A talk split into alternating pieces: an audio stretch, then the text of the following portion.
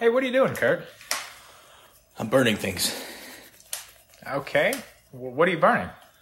Uh, well, uh, at first I didn't have anything to burn, so I just went outside the castle and found things to burn. Mm-hmm. Makes sense. And when I ran out of those things, I went and grabbed some stuff from your room and burned them.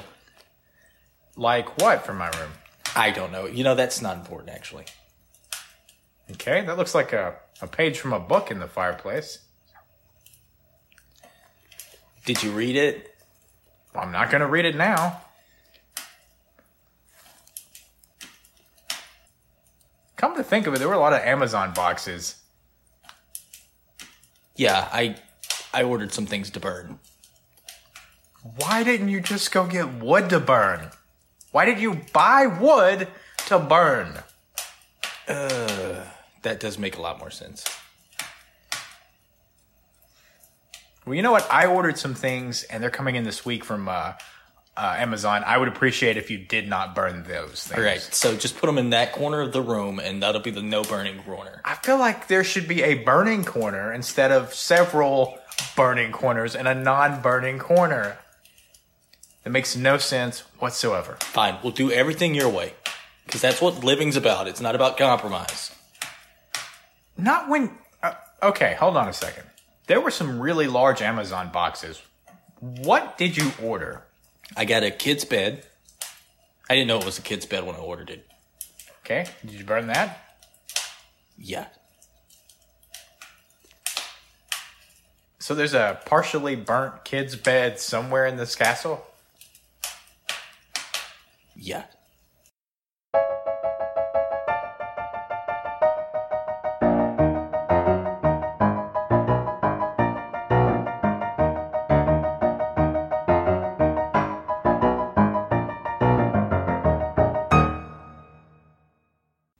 Welcome back to the castle. This is the Ghost of Doctor podcast with your co-host Clint Roper and Curt Roper. Today we're going to do things a little bit differently, and since this is like the fourth episode, that's almost meaningless. Um, so initially we had an idea to talk about a specific topic. Do you remember what that topic was, Curt? Yes. Okay, You wanted to talk about survival horror games. I did, and specifically, I wanted to talk about survival horror and then kind of feature Resident Evil because Resident Evil is had such a huge impact on me growing up playing that game. It's as a kid in in the late 90s, it scared the shit out of me in a way that polygons really shouldn't. Um, specifically now that the gra- graphics are so outdated, but they remade the game, so that's that's that's neither here nor there. You can get a, a version that isn't just uh, accountable polygons like it was before. Yeah, it had an impact on me too. That's because mom just kept throwing it at me though. Yeah. well, I mean, to be fair, you moved around a lot. Got a bob and weave. Got a bob and weave. Look, if you grew up with uh, parents that were willing to throw things at you and hit you, you know what? You're tougher for it. And I imagine that it hasn't affected you in the slightest. You live a normal life. Your relationships are perfect. They're perfect. Yeah, the only thing they never threw at us was love. Yeah, that's true. Uh, I guess this is a good point. Uh, I don't think we've ever out, outright said that we're brothers. We're brothers. Kurt is my brother. Yeah, I know the last name has really been tripping people. It up. has. Yeah. Uh, you probably thought that, that he was related to Mr. Roper from Three's Company, and I was related to Roeper from, you know, Ebert and Roeper. And, uh, no, I'm sorry to tell you that Mr. Roper is a fictional character, and I wish that Roeper from Ebert and Roeper was equally as fictional. Um, okay, so we were going to talk about Resident Evil. But something interesting happened. While I was researching Resident Evil, I came across a nice little gem of a movie called Sweet Home. And I said, so I did something we don't normally do is normally we say, Hey, uh, I'm going to pick a topic and then we're going to kind of do our stuff separate, research separate. We'll come together and talk about it and we won't really know what's going to happen. That's not what happened this time. Yeah.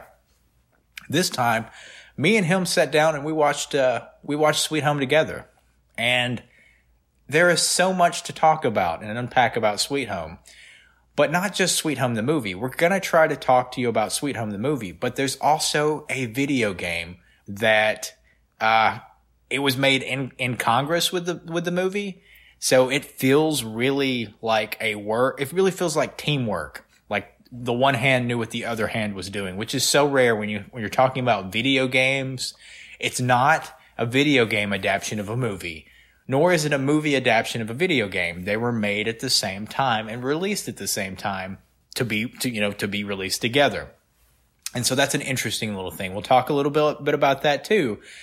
And then we're going to talk about Sweet Home's connection to Resident Evil.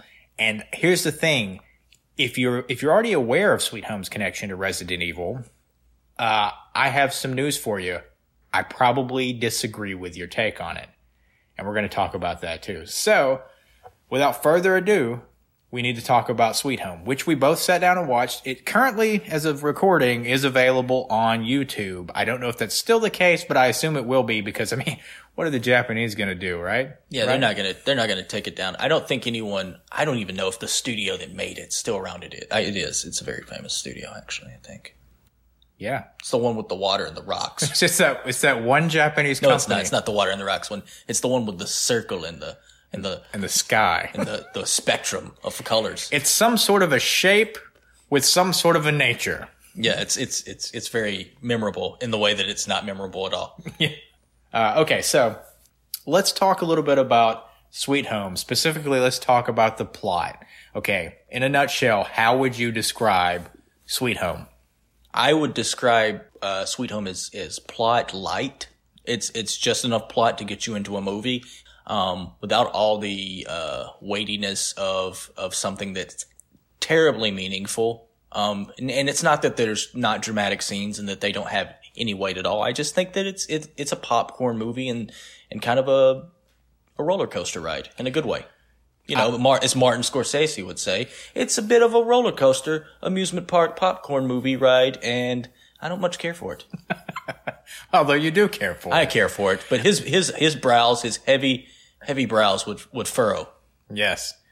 Yeah, you know, it's funny because I think all of his movies are made as highbrow to uh, compensate for the sinking, his ever sinking brows obscuring his vision.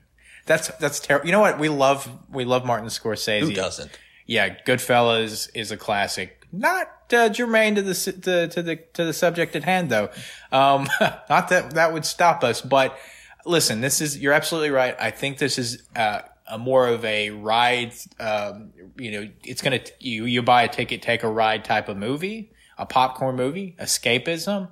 But there's a lot. There's some heart there, and even though I think the plot can be a little bit um, janky or a little. Uh, a little unclear the way things develop. I still think that you believe in the characters and you believe in the uh, the catharsis. So overall, we we like this movie. I I feel okay. So and you said there's not a whole lot of plot, but let's let's talk about like the we'll talk about just the first act because we don't want to ruin the movie because I want you to watch this movie. I don't care who you are. If you're a general horror movie lover, if you like foreign horror films, if you like 80s horror films, special effects driven horror films, uh, fun, campy, weird tonal shifting, uh, horror films. This is a movie for you. this is a movie for almost every horror fan. Yeah, you can kind of check all those boxes. And yes, it does have a disjointed feeling at times because of it, but it's, it is enjoyable. I mean, like we said, it, it's a purely entertainment based, uh, action viewing this movie. It's not going to change your life, probably. I can never really make that, uh, Yeah, it might, it might change your life. I don't know. You know, you never know what will change your life. You know what changed my life? What? uh, uh, folding my t-shirts with a board. Yeah.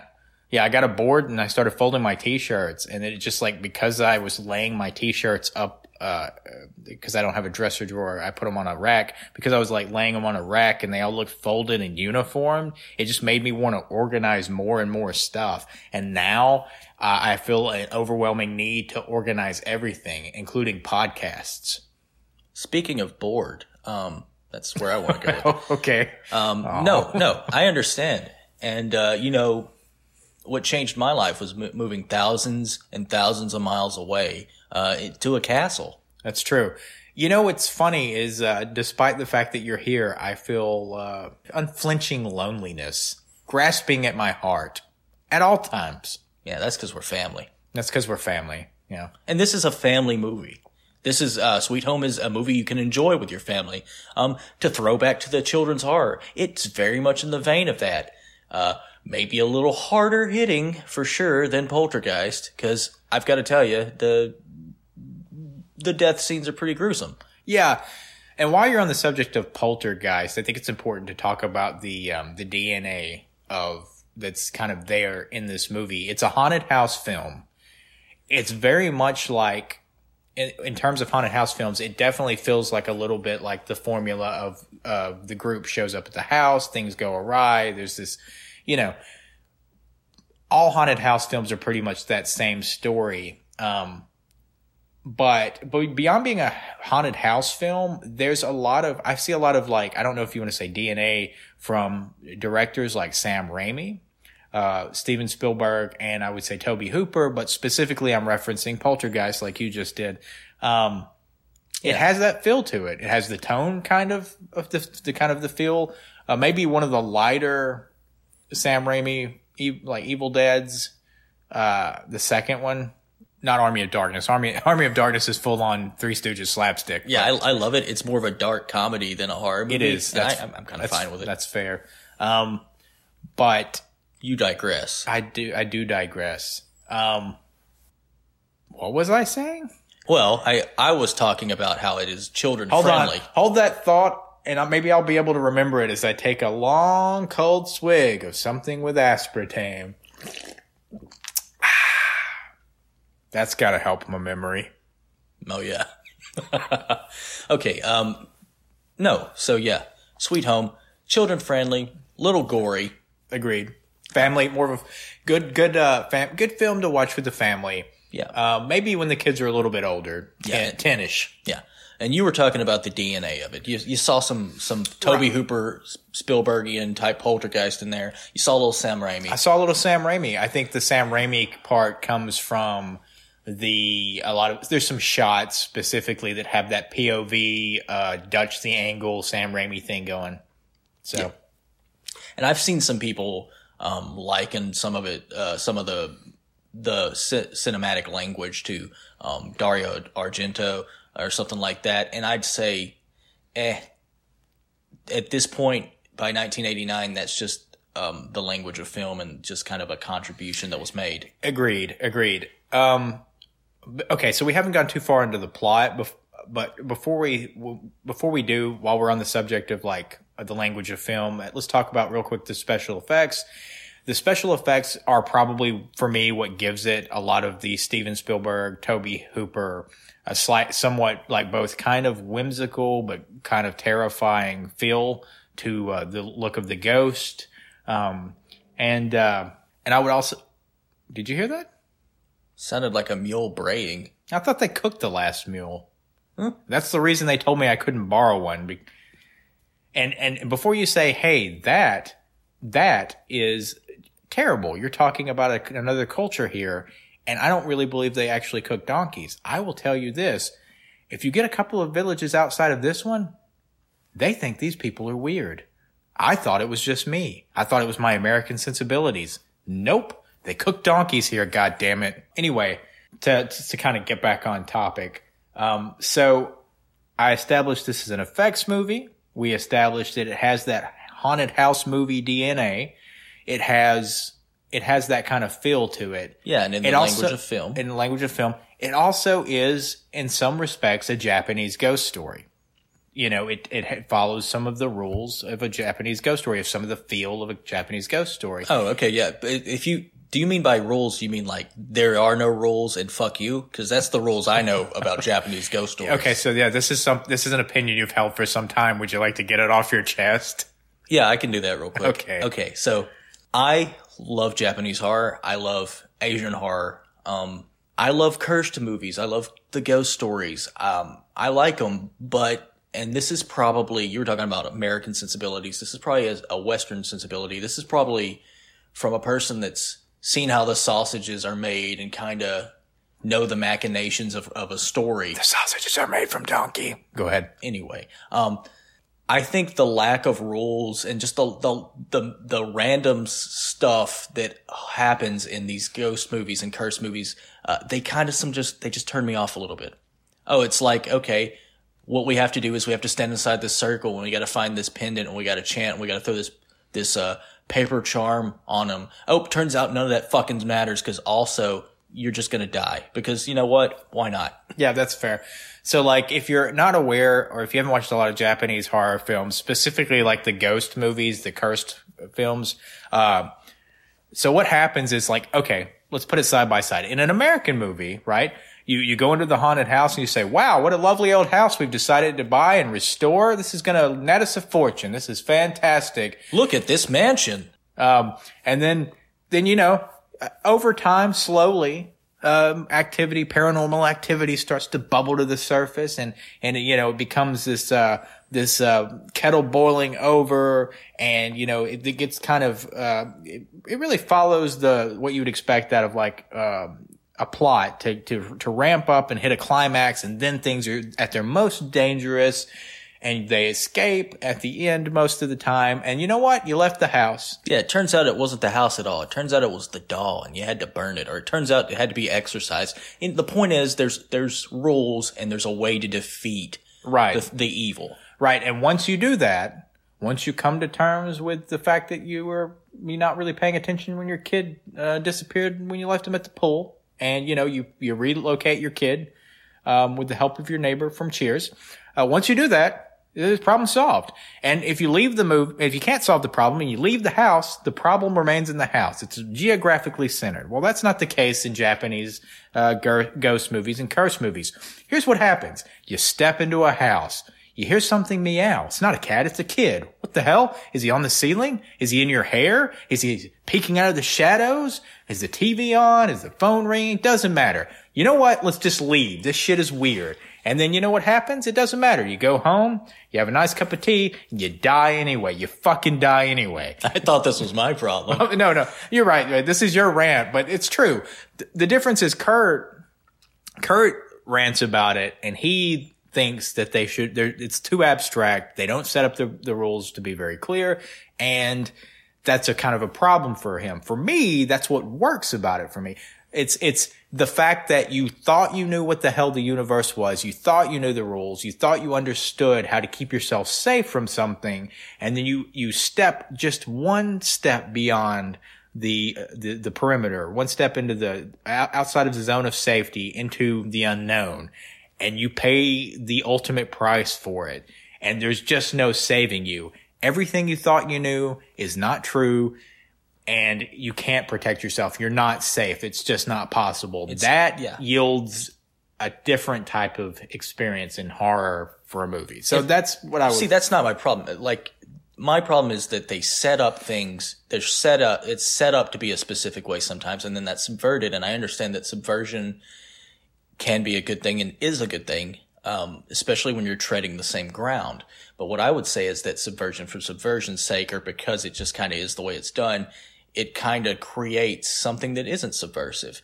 And for me, it's not the they you pay the ultimate price. To me, it's you pay the ultimate price plus tax, and it's the tax that I can't really get behind. You know what I just realized is uh, I think that I, I'm going to make this. I think Sam Raimi's "Drag Me to Hell" might be his him roll him trying his hand at that ja- if the Japanese ghost or Japanese curse mo- movie. Um, it, except it's just the the where the rules are just fuck you. Uh, you know what? I'm not to ruin the movie. Um, if you haven't seen Drag Me to Hell, please go watch Drag Me to Hell. But first, watch Sweet Home and then watch Drag Me to Hell, or possibly uh, just come back and listen to the rest of this podcast. Don't actually, you don't need to pause it. We're not going to get so heavy into Sweet Home uh, that you have to pause this and go watch it. I'm good. I'm, i it's off my chest now. Okay. Well, okay. So Japanese ghost aside, this that this that is part of this movie's uh, like um, the amalgamation of that makes up this movie makes it very entertaining. It's all there. So this is, I would say, an current. It's it's definitely a film that can be enjoyed by Western audiences and maybe on a deeper level, the Eastern audiences or specifically the Japanese.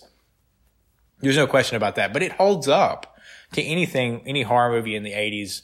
What maybe not like when you're talking about effects, it holds up, in my opinion, to almost every other horror movie in the 80s. Um, and the fact that they're in there, like, in the same, like, most most uh, foreign films at that time aren't in the same weight class as the Americans when it comes to like having the budget to put something like that out, and I feel like this movie really kind of stands up. Yeah, it kind of punches above its weight. It punches above its above its weight. Absolutely. Okay, so real quick, let's get through uh, just the first act of uh, Sweet Home because I I, I just kind of want to talk talk you through that, and then we can move on to talking about the video game. But uh, we kind of have to discuss the plot first. Uh, Sweet Home begins with a title sequence that's intercut with what appears to be a blanket uh, with a light behind it and some hands doing shadow puppets from behind. You can hear a child laughing, and you can hear uh, what sounds like a woman, uh, a mother figure, if you will, making little noises to go along with the uh, the shadow puppet uh, rabbit and uh, rooster and bird, whatever type of, of shadow puppet they're doing, um, and the kids responding with laughter, and then it goes from that into your first scene. Now that that is an incredibly important uh, opening to the movie because the overall theme of this movie is, in my opinion, uh, about mother and child, uh, mother and daughter, mother and child, specifically that it's it, the whole theme kind of rotates on this on on the idea of the relationship between a mother and their child. Would you agree with that? I agree, and that's one thing I really like about it, and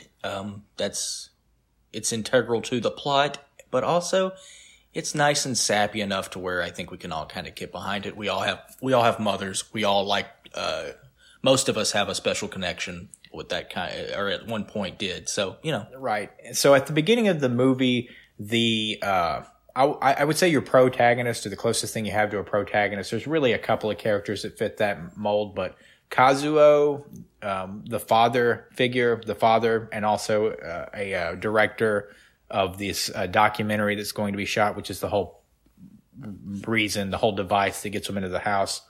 Um, his wife is dead, um, and his daughter is with him. Her name's Emi, but so I, you know, her, it's, it's revealed through exposition very early that her mother has passed away and it's been some time since that's happened.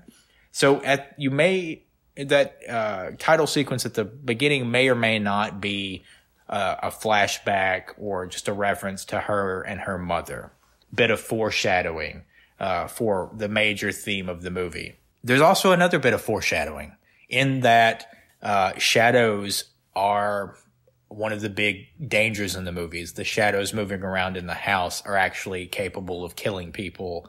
Um, really, it's an extension of a of a single ghost, but without going into too much detail. So it's it's kind of a clever way to begin the movie, but both setting up the theme and also letting you know that shadows are going to play an integral part. Maybe I'm reading too much into it, but you know what they say when you're writing an English paper, write down anything you want because it's all meaningless. That's fair. You know, uh, it doesn't matter that your argument actually hold weight. You simply have to have an argument. Yeah. In fact, if you're listening to this and you're planning on writing an English paper, not a, not a, not any other type of paper. God help you if you take this advice on any other type of paper where people, you know, where facts and shit matter. But on yeah, an English thesis, yeah, thesis.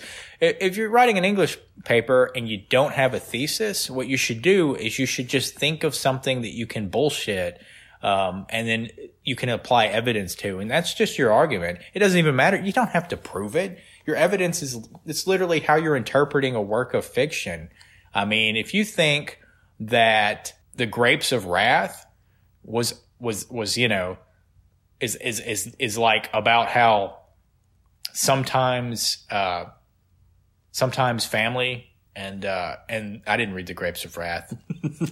It's not the point. The point is, uh, and we're ju- we'll we'll jump off this in no time because this is. But a- my but my English paper on the Grapes of Wrath did just fine because I followed these simple simple steps. yeah yeah. So uh, he's right. Yeah, doesn't matter what your argument is. Just make an argument, and it doesn't have to be correct because it's your interpretation of a work. And for God's sake, whatever you do, if it's an English paper you're writing, you cannot clearly state the thesis. You must tiptoe around it in prose. And I don't know why that's the rule. Wait, wait, is Grapes of Wrath the one where the uh like the two guys get jobs and the one guy with his like uh his like uneducated wrath squeezes women like grapes and it murders them. Is that what grapes of wrath is? That's not. That's not it. All right. Let's shift back on track here. Let's forget about English. Let's forget about Steinbeck.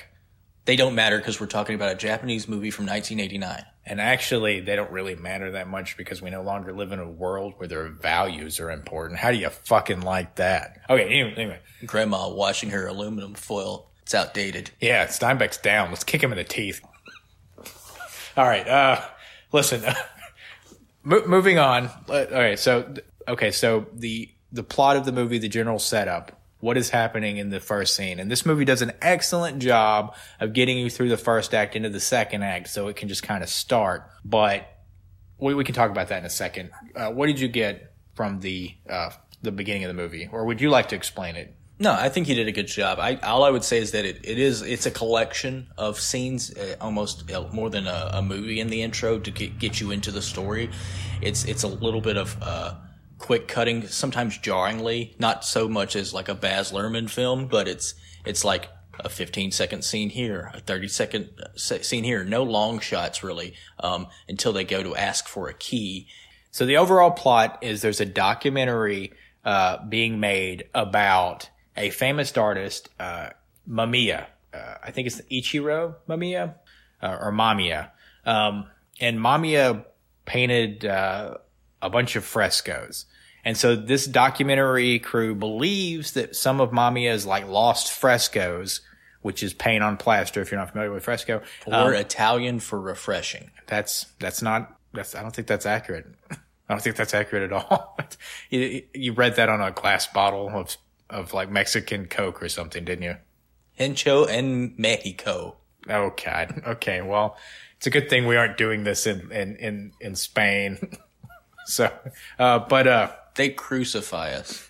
but uh, okay, so they're making a documentary, and so that gives you one your characters with their their roles and why they're late. You know, that's how you can get a team of people there, and you can get all your characters there at the same time. That's the explanation. They're going to look for Mamiya's like last uh, uh, lost frescoes. They believe there's like a fresco in the house somewhere, which is reasonable. So it's a, you know it's kind of assumed that that he would have painted on his own walls or something like that. So they're going to go make a documentary about that, and that sets up your one your director. Um, uh, Kazuo, and then his daughter, who's coming along with him, because I get the feeling he's a single father, and he just kind of takes her wherever he goes. He, you know, although I guess he could just leave her at home, but he's trying to keep her involved in his life. He's, you know, he's actually kind of charming as a father goes. He's a good father. He's a good father. Uh, Amy, who's like, she's the, uh, she's an important part of the, of the, of the story in that like, um, she gives them a reason to stay in the house at one point without going into further detail. Yeah, she's like the the kind of like the symbol of of innocence in the movie in a in a good way, of, of like an actual wholesome way. Uh, she's an indeterminate aged schoolgirl that could be twenty uh, if you're looking at her as an actress. Uh, Right. She could be fifteen. She's just you know innocent, playful. Right. And you're you're not sure at the beginning whether or not it's Emi or Kazuo that's really going to be your main protagonist. The argument is it's easier to say that it's actually um, the third in the like trifecta here, which is the producer um, who appears to kind of have a thing for uh, Kazuo and thinks of Emi as kind of like a surrogate uh, daughter, but her name is uh, Akiko. Um, I think she. It's easy to make the argument she's the real um, protagonist, although you don't get that until you're pretty far into the movie, where she kind of feels like it's her. Her. She's really it's her story. So you have uh, she's a producer, and then you have another uh, woman who's both somehow both a journalist, right? But she's like a she's like a video journalist. She's very much like Hollywood esque, you know beautiful, uh, well put together and graceful. Very clearly the face of the documentary. Her and her name is uh, uh, Asuka or Asuka, um, and she is not just a journalist, but she's also a art restorer. She does restorations, which is how she's getting into doing she wants to do a restoration on this fresco that may or may not be there. Um it seems it seems like the listen it's not that important. This is literally just the plot device that gets them into the the mansion.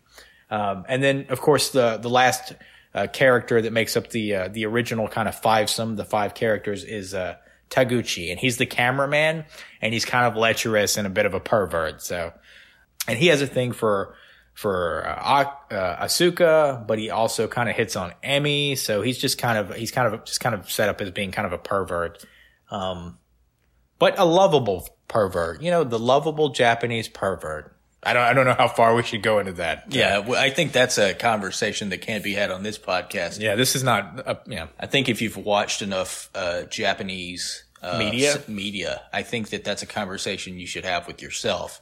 Um, so yeah.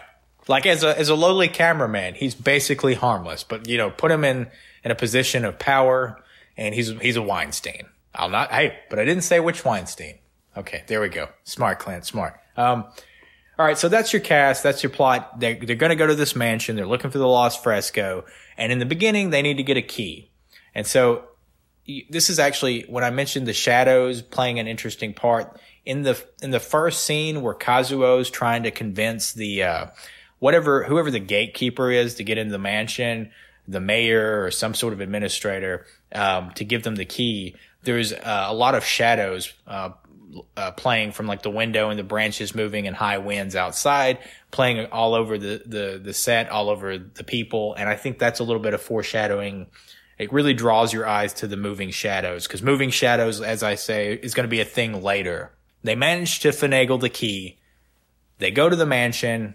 You get your Sam Raimi esque drive down the, uh, down the driveway and what happens? the key doesn't open the door. The key doesn't open the door. It's it, which which I think is fantastic. The whole point was to go there and get the key so they could get in the door. Key does not work. It's it feels like it, it is a waste of time as as you watching because you know as a one of the rules in a script in a book in a story is that every scene matters every bit of information you convey to you know and Quentin Tarantino fun dialogue aside you know every every scene has a purpose not so much Right, in like a tighter, perfect script, they would have gotten there and the key would have opened the door and they would have just gone in. But Right. in but in this script, um, that doesn't happen. Uh, they have to break in, which I think is actually I know it's not perfect, but I kind of love it. I love the fact that they went through all this trouble to get it, convince someone to give them a key that doesn't really help them get in. Yeah, and that's what it feels like. It feels like a uh, the humor of the situation, uh, less than we wasted your time as a as a movie watcher. Right. So then they get into the house and they do find the fr- a fresco. They do start the restoration prog- process and try- shooting their documentary. And then things develop from there. And I will tell you this, it takes a little while to get to the meat and potatoes. Uh, but on the way, they keep you guessing as to how this whole ghost haunted story is going to present itself. Cause at one point you think it might be possession. Another part you might think, you think it might involve something like a curse. Um, you're just not, you're just kind of guessing. And when it fi- when it finally starts happening, you're like, oh, wow, this is really happening. Then it feels like it's moving really fast, but it's because you spend all this time building up to it. Um, and I'm not saying that in a bad way. I think it's a really good movie plot or pacing wise. But, uh, is there any key scenes you'd like to talk about before we move on to the video game? Cause we need to, we need to cover the video game. Yeah, no, I I think that's it. I don't want to give anything away. I will tell you, like, there's some really great special effects. There's some really cool deaths. There's some really hard hitting, gruesome, um, and just kind of like takes the wind out of your deaths too because of some of the characters you actually actually kind of like. Yes. And Yeah, the char- and, and and some of these deaths are done in in, in kind of like the vein of of uh, heroicism, and it just it's like, damn, that's that's how you're gonna treat them, huh? to, to, to really quick, I want to mention one thing about the tone of the movie and how it can shift is there's literally one part where it's, you've gone through a lot of tension. There's been a few deaths and you've got one character and he's talking, talking about like, uh, how he's going, how, you know, how they, they're trying to think of a plan and how to proceed. And he breaks out into song. That's a thing that happens. So be prepared for that. Uh, there is a part where someone breaks in. It's a fully accompanied song. Like there's backing, orchestral backing. It's a nicely sung song. Yeah, I, it- song too. it's not clear whether it's uh, diegetic or non-diegetic. The song. Diegetic. Yeah. So for you guys who don't don't know that you can be either type one or type two diegetic. There's two types of diegetes. Nope. Nope. Oh, sorry. Di- Diogenes. Diogenes is the Greek god of music you don't know where it came from. Nope. Okay. I think coffee is a diegetic. Stop. Okay, stop. okay. I'm sorry. It's um okay, so that's the movie in in a nutshell. It has a it has there's a lot going for it. It has a really compelling uh, ghost story. I don't want to ruin anything about it, but let's talk about what the game is. Okay, so uh, so we we watched the movie together. You don't know is a whole lot about the game, do you? I don't know a ton about the game though. because as we were going to talk about Resident Evil, I, we ended up watching the movie, and that spun me off into um, that spun me off into uh, looking into the game, wa- watching some playthroughs and things of it. I wanted to see what it was and how it played, and I'll tell you what it is. Essentially, the game is a top-down RPG. Uh, it is a, kind of an action RPG, but it's more of a strategy, puzzle-solving action adventure RPG with some with with horror being the overall theme. So there's definitely some horror in there.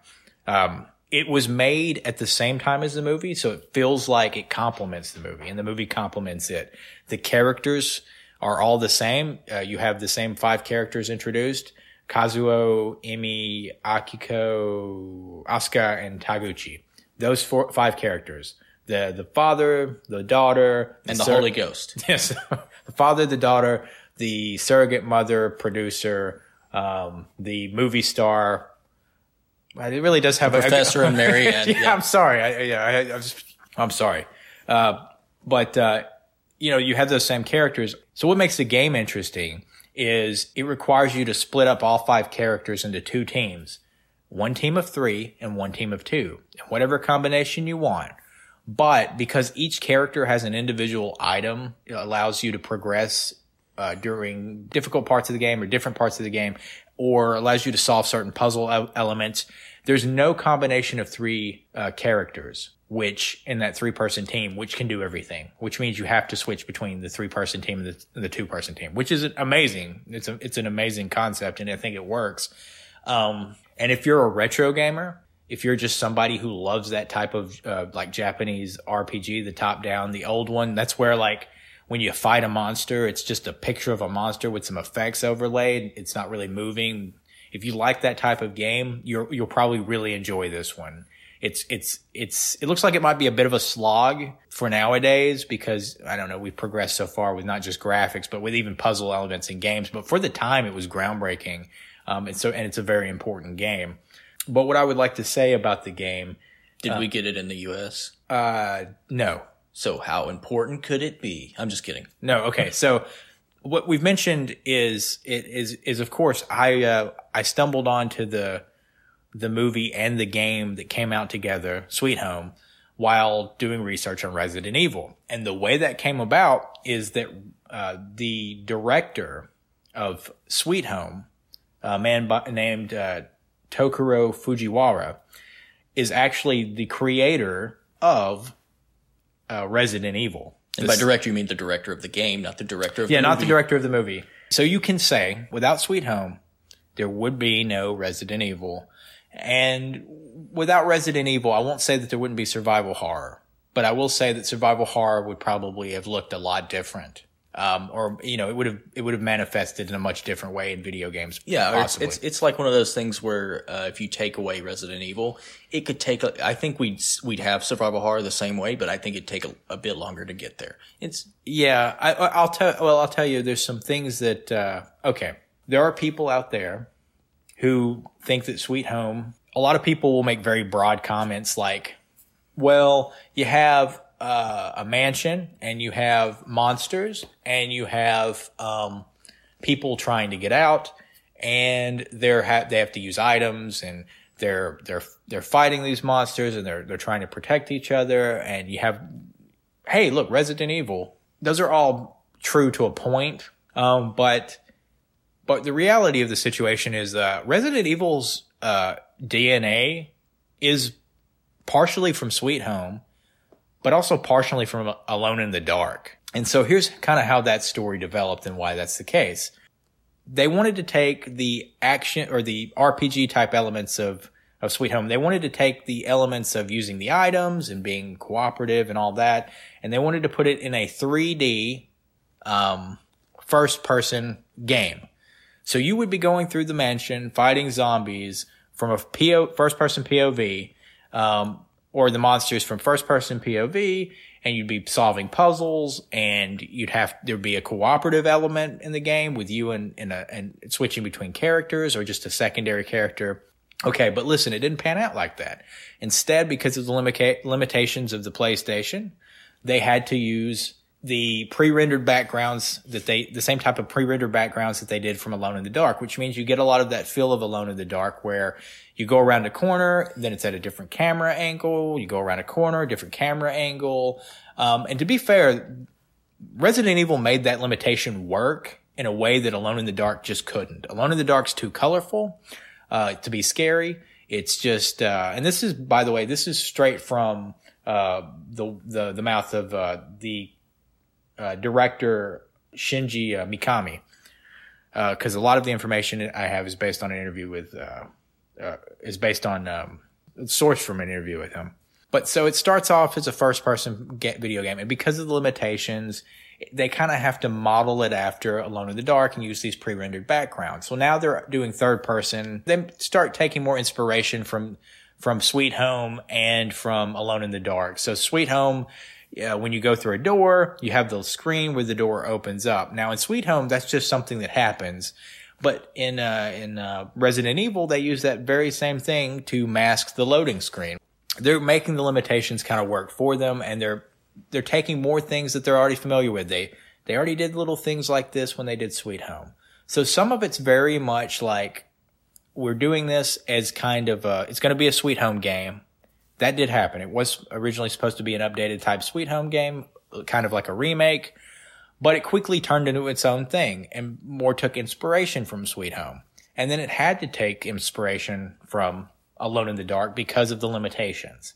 And so when you say that Resident Evil, the game, is just Sweet Home, that is a complete misunderstanding of the, the developing nature of the game Resident Evil. And it's also a kind of a misunderstanding of what type of game, uh, Sweet Home was. Cause Sweet Home is not a, really a survival horror game. It is, you are trying to survive, but uh, there's permadeath. That's a thing. But listen, it's an RPG. I mean, in the way that, you know, it's monsters. Oh, it's fighting monsters. You're fighting monsters in Resident Evil. You're fighting monsters in Sweet Home. Listen, you're fighting monsters in Zelda. You're fighting monsters in Final Fantasy games. You're fighting, fighting monsters in all the old JRPGs. So it's weird to say that that is the big like trans, translation into Resident Evil. It just isn't. Now there is a legitimate argument to you can find the influence of Sweet Home throughout the entire Resident Evil franchise if you really look for it. I, I, I realize at this point, at this point, you have to understand Curt has no idea where any of this is going. At this point, I've just gone off on the ultimate tangent. I feel like I should let you say something. Otherwise, it's just going to be me talking. Uh, what do you think I'm going to say? I think you're going to say, if I had to hazard a guess, mm-hmm. I would say that you're saying that Resident Evil is not only based partly on um, Sweet Home, and not only is it partly based on Alone in the Dark, but it's also based off of To Kill a Mockingbird by Harper Lee, and the fact that Tyrant is really Boo Radley and much misunderstood. Uh, um, okay, no, that's not where we're going. That's not at all where we're going with this. Um, okay, so if you want to find the DNA from Sweet Home, all you have to do is look at the cooperative play elements in Resident Evil 2, Resident Evil 4, um, Leon games, right? Where you have to switch between multiple characters. Uh, so in Resident Evil 4, there's many parts you have to switch between Leon and the president's daughter. Uh, it's Ashley, right? Uh, president's daughter in order to accomplish something, uh, like to solve a puzzle or to get to the next area. That's obviously in the DNA from, yeah. from Sweet Home. And that's, that's everybody's favorite part of that game is what I'll tell you. Yeah, they, they, they, love babysitting the president's daughter.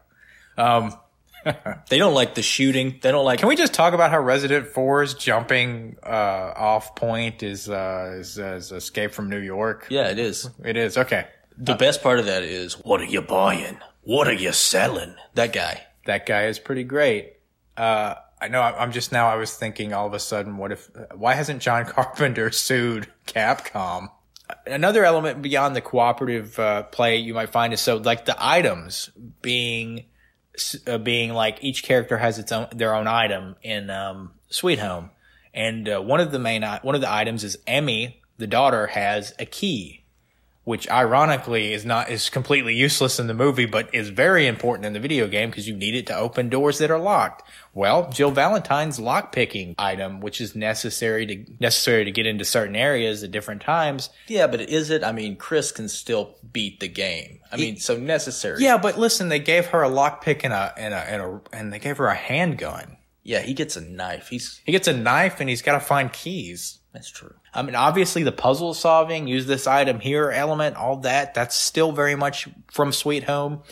And then later in Resident Evil 7, you get your POV, you get your first person immersion. You get that in Final Fantasy 7. So there's plenty, plenty of things that you can say that heart that goes all the way back to Sweet Home and through the whole franchise. That's, you can you can make that point, but you can't say that Resident Evil is just Sweet Home. That's a weird argument that I've seen so many times. Here's the problem: is I think you can say it because watch, Resident Evil's just Sweet Home.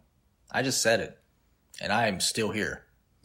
you son of a bitch. Uh, yeah, it was not Not really, but listen. Here's what I'm saying: uh, Sweet Home, 1989. Watch that. If you like retro games, play the video game. Right?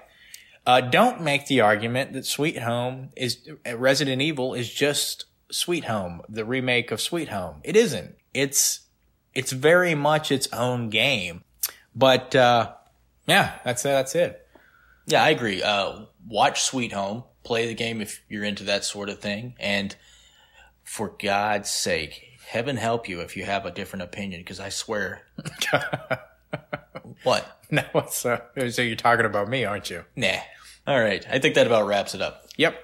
Uh, so once again, we're going to leave you guys. Uh, I'm going to try to figure out where the half burnt mattress is and uh, dispose of that before someone comes into the castle and thinks we murdered a child or something.